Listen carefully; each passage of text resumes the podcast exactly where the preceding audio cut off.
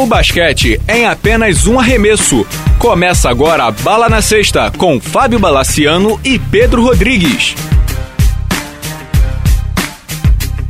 Amigos do Bala na Sexta, tudo bem? Começando mais um podcast, podcast em ritmo de playoff. Nesse programa, eu e Pedro Rodrigues vamos falar de basquete brasileiro, notadamente do NBB e da NBA. Pedro, tudo bem? Tudo bom, Bala? Como estão as madrugadas, cara? Também, também. O bom é que o fuso horário agora ajuda, né? É, vou. Tirando os jogos do Clippers, o resto ajuda muito. Verdade. Mas, tivemos, mas aqui no Rio, pra quem não sabe, teve muito feriado, então esse começo de playoff foi embedado, digamos assim, com muito mate com limão e muito feriado. Então deu para acompanhar sem chegar no trabalho com muito sono, né, Pedro? Uhum. É, você acaba torcendo pro Golden State e o Clippers saírem mais cedo, pra, porque senão sua pessoa jurídica vai ficar meio. Fica meio comprometido. comprometida, é. né? Exato. V vamos de NBB primeiro? Vamos no NBB. NBB. É, a gente está gravando o programa na sexta-feira, dia 24, e obviamente a gente vai falar do programa com o playoff já rolando. Só que antes de falar das quartas de final que já estão rolando, eu acho interessante, né, Pedro, a gente falar um pouquinho da fase de oitavas de final, que é aquele famoso wild card, onde os quatro primeiros times descansam e do quinto ao décimo segundo eles se enfrentam e houve muita coisa interessante aí, né, Pedro? Muita surpresa, né? Pô, foi sensacional, cara. Foi sensacional. Tivemos partidas emocionantes, ressurgimentos, né? E grandes jogos, cara. Grandes jogos mesmo. Vamos passar rapidinho? Uhum. Vamos pela ordem, né? Do quinto ao, ao, ao décimo segundo. Então a gente teve o Minas como quinto, jogando contra o Macaé, décimo segundo. O Minas, que fez uma campanha brilhante e mantém os elogios ao Demetrios, ao técnico e a todo o grupo, jovem grupo mineiro, Perdeu do Macaé, o Minas ganhou a primeira, mas depois levou três seguidas. O Macaé, do excepcional Jamal, armador americano, cuja torcida lotou o ginásio Juquinha, no interior do estado do Rio de Janeiro. O Macaé ganhou de 3 a 1 Pedro. Uma, uma surpresa, sem dúvida, né? Foi uma tremenda surpresa. O Jamal arrebentou. É, se não me engano, no jogo 2 ou 3, o Macaé estava atrás do placar, eles foram atrás. Foi uma senhora séria. E Pena pro Demetrius, né? E o bravo Coelho, né? Pena pro Demetrius. O Coelho caiu muito no final do campeonato. Do fim do campeonato pro playoff, eu notei já os números dele caindo muito, no, no, na pós-temporada também. Eu acho que um dos problemas do Minas, e que pouca gente fala, é que foi a perda do Rob Collum, um americano uhum. o Ala ele era uma bola de segurança que fazia com que o Coelho, principalmente o Alex, não tivessem que decidir muito no perímetro era um americano que, digamos assim, tem o hero ball, né? Ele é um americano que joga muito num contra um e tudo, mas ele era uma válvula de escape importante e experiente para esse jovem time do Minas. Como coisa triste pro Demetrius, já é a quarta ou quinta série, quinta, né, série de playoff seguida dele e quarta série de playoff dele que ele não vence. O Demetrius nunca venceu uma série de playoff. Nada, né, Pedro, que tira o elogio do trabalho dele, foi um não, excepcional não, não. trabalho. É, é, é absoluto. Realmente foi um trabalho brilhante, com uma equipe muito jovem, que não se esperava nada. Uhum infelizmente caíram fora no playoff, mas a gente viu. Uma evolução, né? Dele e da molecada, né? É isso, exatamente. Obrigado. Aí a gente teve, depois do sexto ao décimo primeiro, que foi o Paulistano contra São José. O Paulistano perdeu o primeiro jogo na capital, ia perdendo o segundo, conseguiu recuperar, mas no interior, lá no Vale do Paraíba, onde você tem família, Pedro, uhum. São José fez valer o mando de quadra lá no Lineu ganhou as duas e também ganhou, venceu o Paulistano por 3 a 1 né? Não chega a surpreender, porque São José tem uma torcida fanática, mas eu confesso um pouco de decepção com a campanha do Paulistano. Eu também, mas realmente o, o segundo jogo para mim foi chave. Ele, ali o, o, São José levou. É, levou. Na verdade, eu acho que São José ganhou essa série no primeiro jogo, quando eles dominaram o jogo do começo ao fim e meio que mostraram assim pro Paulistano, olha, aqui você não vai ter chance. Para mim foi um, não digo um convite, mas foi uma carta de apresentação muito forte da equipe uhum. do Zanon. E que jogador esse Jimmy Baxter, esse ala de São José, número um, o JB, como ele gosta de ser chamado. É aquele, é aquele americano marrentão, chutador, mas o cara é bom, viu? Esse cara me impressionou, viu? É, a gente viu um pouquinho dele ontem aqui no Rio. Ele é bom jogador. É bom, é bom, bom jogador. jogador. É bom jogador. É, só vamos ver como é que serão os próximos passos do Paulistano fatalmente é um grupo que vai ter que ser reformulado ou pelo, pelo Gustavo De Conte, que acredito que fique lá. A fórmula, já canso de falar isso aqui, né? Uhum. A fórmula de você repetir um time operário no ano seguinte, eu, eu normalmente sou contra. Eu acho que quando você repete uma fórmula dessa é muito difícil do time ter o mesmo nível de comprometimento e aceitar as mesmas coisas, né? É, difícil. É, é, a gente teve essa discussão recentemente. A, a, motivação é muito complicada. O cara entende as limitações dele, mas você bate e fala, vai dar, vai dar, e esse ano efetivamente não deu, né? É, desde o começo não deu, né? É, desde o Paulista, passando pela Liga das Américas, o Paulistano teve muita dificuldade desde o começo. E, como você fala, né? Como se fosse alguém que fica te dizendo vai dar, vai dar, vai dar, mas você tá vendo que não vai dar, né? Então é, é. é meio que você brigar contra uma realidade que está escancarada aí, né? Uhum. Tivemos um outro confronto do sétimo contra o décimo, Pinheiros contra o Brasília. Uhum. O Pinheiros também perdeu a primeira em casa, ganhou a segunda, foi para a capital e o Guilherme Giovanoni e Brasília jogaram muito bem na capital. Ganharam no Pinheiros também de 3 a 1 avançaram para as quartas de final. É um renascimento de Brasília, né, Pedro? É um renascimento. O Giovanoni jogando muito bem, liderando muito bem o time. Muito bem, muito bem. E agora, eu não sei, Bala, eu achei o Marcel muito nervoso. Eu também achei. Eu também ele achei o Marcel ele... e o Pinheiros muito nervosos, os dois. Ele, ele tava muito pilhado, cara. Não é, assim, é uma comparação meio bizarra. Você não vê mais aquele técnico que vem te cobre de, de, de, de esporro, digamos assim. E tem um efeito que você deseja, né? O Marcel tava pagando esporro para os meninos e, e, ele ficava cada vez mais frustrado com, a, com aquilo, o time mais frustrado, entendeu? Entrou num círculo ali meio complicado. Essa era uma temporada de ajuste para todos no Pinheiros, entendeu? Uhum. É, de investimento menor, de um time renovado, de um técnico com ideias diferentes. Mas é óbvio que houve problemas e o Marcel passou por problemas, o grupo passou por problemas. Eu só torço muito para ele continuar. É um cara que eu gosto, é um cara Sim. que acho que tem ideias boas, que, que acrescenta muito mas eu sinceramente só, é, como é que eu vou dizer, torço muito, de verdade mesmo, para que ele tenha uma continuidade no trabalho. Não sei se, é o que vai acontecer, mas eu torço. Agora, queria só reforçar os elogios à Brasília, que a gente criticou muito Brasília, o trabalho do Vidal, de novo entre os oito, né? Um time tradicional, franquia tradicional, ganhadora, muito ganhadora, já ganhou três títulos no NBB. Muito legal o ressurgimento de Brasília, né? E de novo, né? O Giovanoni nos cascos, né?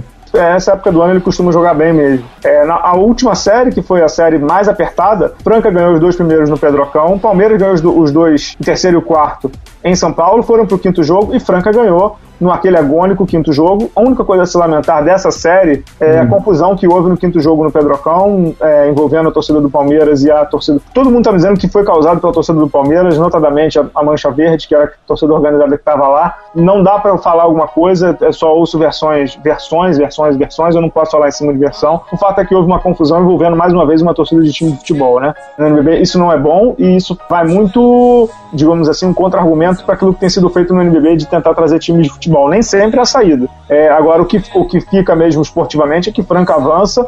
Franca teve uma temporada muito turbulenta por conta dos problemas de salário, mas de novo se coloca entre os oito. Franca nas sete edições do NBB, sete vezes nas quartas de final.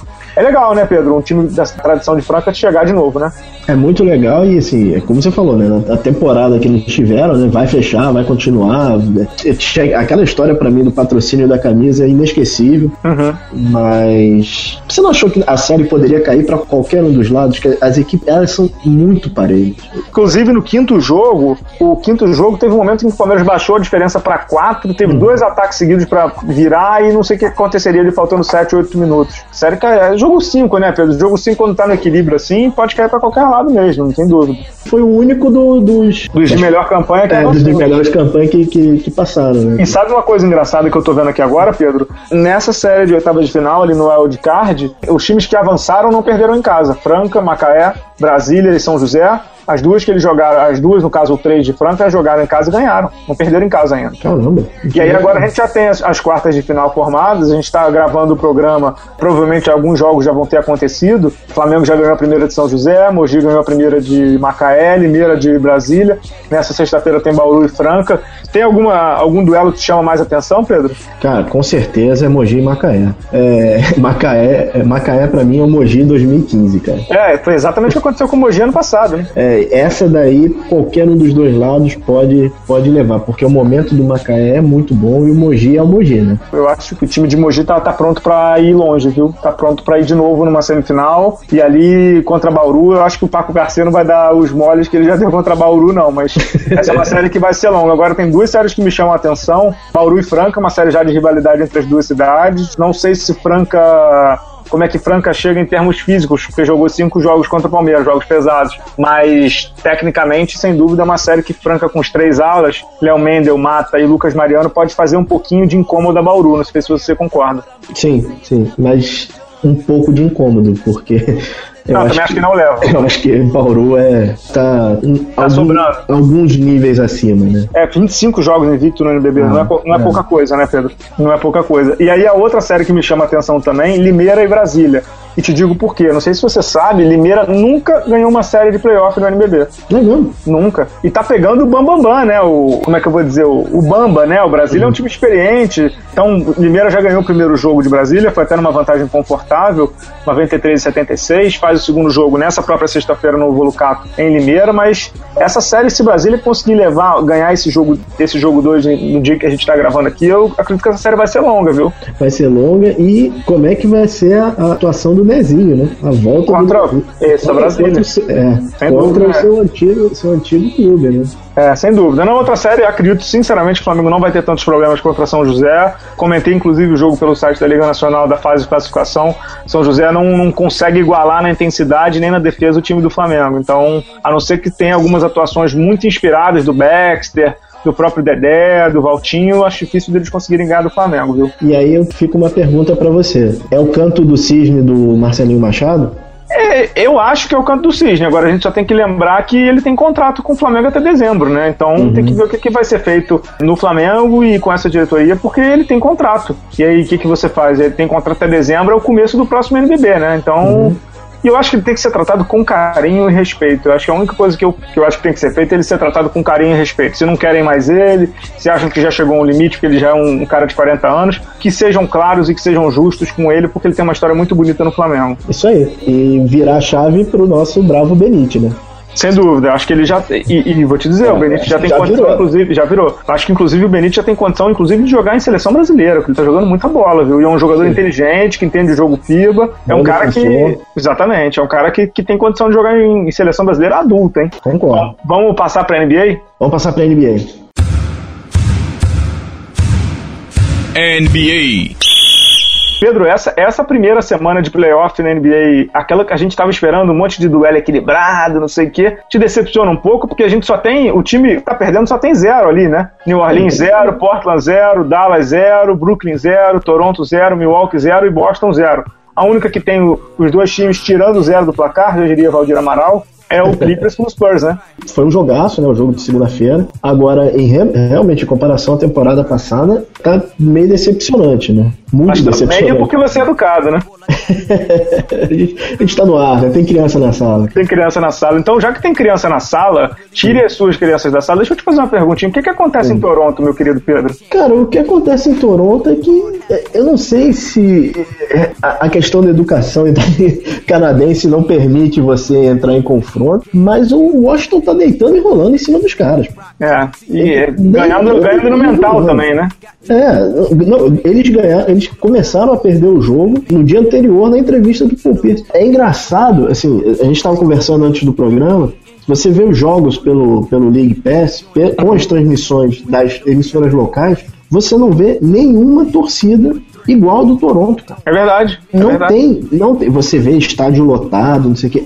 Em Toronto você tinha o estádio lotado, a praça da cidade lotada de gente e, cara, assim, o time não vai, o time não corresponde, cara. É inacreditável. É, não sei se você sabe, eu tenho um amigo que mora lá em Toronto, a galera que vai na praça, a praça é do lado do ginásio, você viu? São 20 mil pessoas no ginásio, mais 5 fora, coisa de louco, né? É. Eles fizeram ainda uma graça no primeiro jogo, eles conseguiram levar pra prorrogação. Mas num sufoco, né? Num sufoco brabíssimo, mas assim, o time parece completamente letárgico, né? Tá uhum. completamente perdido.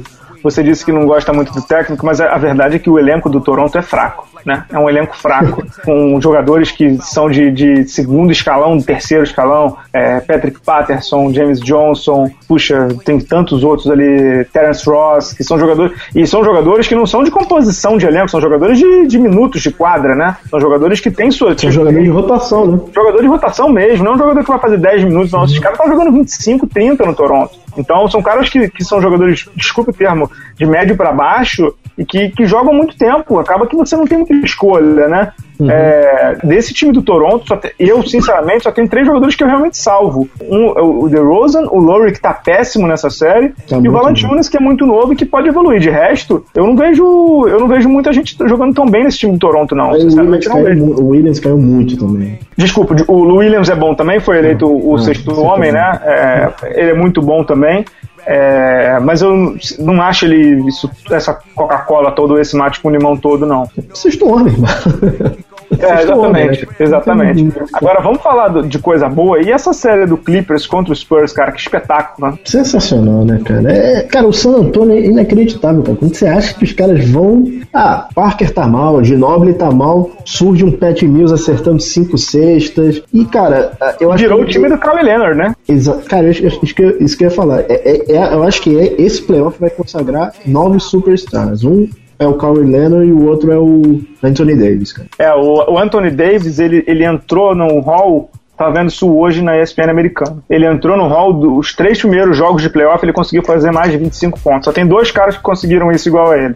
Carinho do Jabá e LeBron James, é mole? Tá em boa companhia. Muito, o cara joga muito, cara. Joga muito. E aquilo que a gente já conversou, não custa hum. a gente sempre lembrar, né, Pedro? Eu acho que a franquia vai ficar pequena pro tamanho que ele, que ele vai ficar, né? Exatamente. Ou o New Orleans, cara, vai ao mercado e paga horrores, mas não é do feitio do dono da franquia, ou ele, a chance de perder o, o monocelho é muito grande em breve, né? Porque o mercado, principalmente os big markets aí, vão correr em cima do cara loucamente, né? A gente sabe onde, do, do que a gente está falando, né? Los Angeles, Boston, é, Knicks, esses times grandes assim, vão, uhum. vão morder em cima do, do, do, Anthony Davis muito em breve. Ele é um jogador que, inclusive, o contrato dele de, de calor está vencendo em duas temporadas. Então, é bom o New Orleans abrir o olho e rápido, porque esse cara vai ser cortejado mais do que a Scarlett Johansson em, em Noite do Oscar, hein, companheiro? É, verdade. É complicado. É... O contrato dele vence no final da 2016, 2017, sendo que aí sim a gente já vai estar com cap novo, ou seja, já vai poder oferecer mundos e fundos pro cara, né? É verdade. Mais alguma série te, te impressiona? Mais uma série me impressiona, a gente está gravando na sexta-feira, é. pode ser que quando esse programa esteja no ar, essa série já esteja terminada. Mas me impressiona negativamente que é a do Houston com Dallas. E a gente sabe onde está o problema do Dallas, né, Pedro? Ele tem nome, sobrenome, e inclusive a camisa virou raridade, é isso? É, eu, eu, pensei que você ia falar Mark Cuban, mas tudo bem. Não, não é, não é Cuban. Não. não, eu acho que colecionadores podem correr atrás da camisa 9 do, do Dallas, porque acabou, cara. Acabou. Acabou a vida do Rondo lá. O Rondo, o experimento do Rondo no, no Dallas foi um fracasso. E, e, o time o time parece perdido. O time parece. Parece não, ele está. Pode falar tranquilo porque ele está perdido. Está completamente perdido e. e é, assim, é, tá, tá é pronto para ser abatido, né? É, o, o que aconteceu com o Dallas é que ele tinha um time muito bom e ele queria ter um time excelente trocando pro Rondo, né? Trocou meio mundo, o Rondo chegou. Mas a verdade é que o, o, o Rondo e o Rick Carlisle não falam a mesma língua desde o início início da vida deles juntos. Então, e aí a gente pensava assim, agora no playoff vai, né, eles vão, ter uma, vão dar uma trégua, não sei o que. No primeiro jogo eles já discutiram. No uhum. segundo jogo, eles discutiram muito e o Rondo saiu lesionado. Tem muita gente nos Estados Unidos, inclusive, que alega que essa lesão não é bem uma lesão, mas enfim. E aí, ainda por cima, você tem o Devin Harris, que é o armador reserva, com um incômodo muscular e o Chandler Parsons com problema no joelho. É, e aí a série volta para Dallas. O Novitsky disse que, que a maionese desandou. É difícil acreditar que o Dallas tem time tem elenco, mas é difícil acreditar que essa série se estenda por muito tempo, né, Pedro? Não, eles podem até ganhar um ou, ou outro jogo por conta de. Eu acho que esse é o jogo-chave deles, uhum. porque realmente eles são talentosos, mas assim, a, a maionese está totalmente desandada, né? E, e o não, Harden nem tá precisando se esforçar muito, né? Com certeza. Ele, ele tá chutando 9 em 27 ou 9 em 28. É, é. O, o, que é muito pouco e pro time dele tá ganhando 2 a 0 Bom, e tem outra série assim que me dói o coração, que é Memphis e Portland, que o, o a enfermaria do Portland realmente não está conseguindo ir em frente. É, é eu, acho que, é, eu acho que o, o Portland e me causa muita dor, porque é um time que quando tá Exatamente. completo, quando, quando tá com todo mundo na ponta dos cascos, além de jogar bem, joga um basquete bonito, né? Joga um basquete uhum. daqueles bem bacanas e tudo. Eu fico só com pena e, e, dizem, né, Pedro, que é o canto dos cisnes do Lamarcus Aldridge, né? Uhum. Ele vai procurar novos ares pra próxima temporada, né? De repente ele quer algum lugar mais quente, perto do Oregon, né? Califórnia? É, não sei. É, dizem, inclusive, que o Phil Jackson ama o cara, né? Dizem que o Phil. Jackson é, adora o cara. Se bem que o Phil Jackson agora ele tá naquele momento crazy in love por todo mundo, né? Cara, Phil, desculpa, o Phil Jackson tá tendo que fazer entrevista coletiva para pedir para as pessoas comprarem ticket para ver os Knicks. Eu nunca imaginei que eu fosse ver isso na minha vida. Realmente é surreal. A situação do Knicks é surreal. E ele já tá falando em trocar o pique de draft, né, cara? E, cara, você pedir pra uma torcida. É, é, que nem pedir pra torcida do Flamengo pra ir no jogo, cara. É, é inacreditável. É inacreditável. A situação dele, pra mim, é muito surreal. Mas ele, eu confio no Phil Jackson. Eu ainda confio. Sou daqueles que ainda confio. Vamos ver se o, se o se o bom velhinho PJ vai conseguir lá. Pedro, tem pergunta ao bala ou podemos fechar aqui? Acho que podemos fechar, né, cara? Acho que temos... é, só, tem, só pra gente fechar, é, duas coisinhas, uma de NBA e a outra de, de Euroliga. Vamos primeiro da, da, da Euroliga. Boa. A Tem o Final Four já formado. Final Four da Euroliga já tá prontinho, prontinho. Vai ser no dia 15 de maio em Madrid e 17 de maio também. É, o Real Madrid Todas as séries foram 3 a 1 não é isso? Não, o Fener ganhou de 3 a 0 se não me engano. Uhum. O Real Madrid eliminou o Efes Pilsen lá da Turquia e vai pegar o Fenerbahçe. Fenerbahçe do Obradovic, 14 Final Four dessa fera. Esse cara é um gênio do basquete. O Fener eliminou o Maccabi Tel Aviv, atual campeão, é, e vai fazer uma semifinal. E essa semifinal, para mim, sai o campeão, mas eu não queria nem me antecipar tanto assim. De todo modo, é uma das semifinais do Final Four em Madrid, Real Madrid jogando em casa. A outra semifinal tem um fortíssimo CSKA. Olha que coisa de louco, Pedro. O CSKA investe muita grana, tem uma, tem uma conta, digamos assim, sem fundo. e chegou ao seu 11 Final Four nos últimos 12 anos, é mole? Caramba. É, eliminou o Panathinaikos em 3 a 1 jogando muito bem, jogando basquete muito bom. O Nando Decolou tá lá, jogou no, jogou no nosso bravo First e tá lá também, é um elenco caríssimo. E o Olympiacos, o Olympiacos eliminou o Barcelona, fez 3 a 1 ganhou uma na Catalunha, ganhou duas na Grécia, vai fazer a, a outra semifinal. E o Printeses, o Printeses arrebentou de novo, fez o, o, título, o arremesso que levou o Olympiacos para o Final Four e que festa no ginásio lá na Grécia, hein, cara. Uma festa alucinante. É pessoal de Bauru que tem que estar de olho, né? Uhum. É, Bauru, Pedro tá falando isso porque Bauru é, vai jogar contra o campeão da Euroliga uhum. no Mundial, né? É, Pedro, é, assim, esportivamente talvez não seja muito bom pro, pro Bauru torcer para Real Madrid, mas que seria não. legal ver o Real Madrid por aqui seria, né? Pô, ia ser muito bom, né? E, e tomando aquele jogo em São Paulo. Isso, isso aí. Do, do Ibirapuera, né? É, mas parece que é o que vai acontecer mesmo. Vamos aguardar os próximos acontecimentos, mas é isso. Pedro, de NBA, só pra gente não deixar fora, já saíram alguns prêmios dessa temporada. O Lou Williams do Toronto, sexto homem, né? O reserva o uhum. Mike Budenholzer do Atlanta, o técnico do ano, e o Kawhi Leonard, o melhor defensor. Coisa engraçada do, do, do prêmio do Budenholzer, o Atlanta Hawks, quando soube que ele ganhou, ligou pro Greg Popovich. Você soube disso não? Não. Ligou pro Greg Popovich, que foi o mentor do Budenholzer, e o Budenholzer foi assistente do Popovich quase 10 anos no San Antonio, e pediu pro Popovich dar notícia pro Budenholzer. e aí o Popovich ligou para ele, aí, ah, oi, tudo bem, não sei o quê parabéns, você ganhou o técnico do ano. E aí o Budenholzer ficou mudo. Aí o Popovich falou, so what? Tipo assim, e aí? Aí ele falou assim, você tá brincando, né? E aí ele falou, não, não tô brincando. Pediram pra eu te ligar, parabéns, não sei o quê. Legal, né? A franquia também entendendo o tamanho da conquista. O Atlanta virou uma franquia grande e muito por conta do Budenholzer também. É, botou o mentor para ligar para o criador para ligar para a criatura, né? É, duas coisas Eu não acredito que o, o Coach Pop tenha sido tão eloquente quanto você está falando. A, li, a, ligação deve ter sido: você ganhou o clique. É, entendi. Pode ser. Lembrando que o Atlanta foi comprado, né? O Atlanta vai permanecer em Atlanta. Né? É, o Atlanta tava com, com, Existia a possibilidade do Atlanta sair de lá, o Atlanta foi comprado por um grupo local. Um dos é, investidores. No contrato tinha, né? No contrato tinha não sair Sim, de Atlanta. Exatamente. E um dos investidores é o bravo Grant Hill. O Grant Hill? É. O nosso Grant Hill, comentarista aí, tudo? Exatamente. Ah, não sabia não. É, Bala, acho que. Eu sei que a gente está se alongando um pouco, mas acho que vale comentar do, do Global Games na África, né? Vale, vale. É, a NBA anunciou é, o primeiro jogo na África vai ser no dia 1 de agosto. E aí, ao contrário do que a gente está acostumado em ver desses jogos em outros países, não vão ser dois times. E a, explicação é muito óbvia, né? Por conta do calendário, dia 1 de agosto, além de estar tá em período de seleções, essas coisas, né? Algumas seleções vão estar jogando, é um período que as franquias estão de férias, né? Então não dá para levar duas franquias com 15 jogadores cada, porque vamos supor que, sei lá, o Ginoble seja o Spurs, aí o Ginoble tá com a Argentina, o Splitter tá com o Brasil, não dá. Então eles dividiram entre dois times, botaram um time de um africano, Luol Deng, que é nascido no Sudão, se não me engano, Sudão, né? Eu acho que sim. o Lodeng é do Sudão, vou checar aqui agora. E o Chris Paul. É, o Lodeng representa o time África e o Chris Paul é, o Lodang mesmo do Sudão. E o Chris Paul representa o time mundo. Então vai ser dividido assim, vai ser o primeiro jogo sendo dia 1 de agosto em Johannesburgo, e aí vai aquela a claque toda da NBA, de agente, de técnicos, de general manager, vai fazer clínica, a gente sabe como é que funciona. Dois nomes de ex-jogadores já confirmados super ligados ao mundo africano, digamos assim, o de Kembe Mutombo, nascido no Zaire, no Congo, e o Akin Olajuwon da Nigéria, né? É, nasceu na Nigéria, uhum. é, vão estar tá lá. Tom já tinha falado quando, sobre isso no Hall da Fama quando eu entrevistei. Bem legal, né? Sem dúvida, bem, é, um, é, um, é um momento bacana do basquete. É legal, né? Porque é, é um dos poucos esportes, acho que é o único, né? Esporte americano que você não precisa gastar uma fortuna para praticar, né? Sem dúvida, uhum. sem dúvida. Acho que é, acho que é legal e, e, de novo, é mais um passo de internacionalização da NBA. É mais um passo uhum. que a gente vê a NBA chegando forte e pode ter certeza que o próximo passo é a Índia. Não tenha dúvida que eles já colocaram um jogadorzinho lá no, no Sacramento e vão continuar investindo pesado em, um, em, em abrir, expandir para as fronteiras. Pode ter certeza. Já tem um escritório uhum. forte na América do Sul, já tem na Europa. Certeza que eles vão expandir mais ainda. Próximo bilhão. Vamos ao próximo bilhão, né?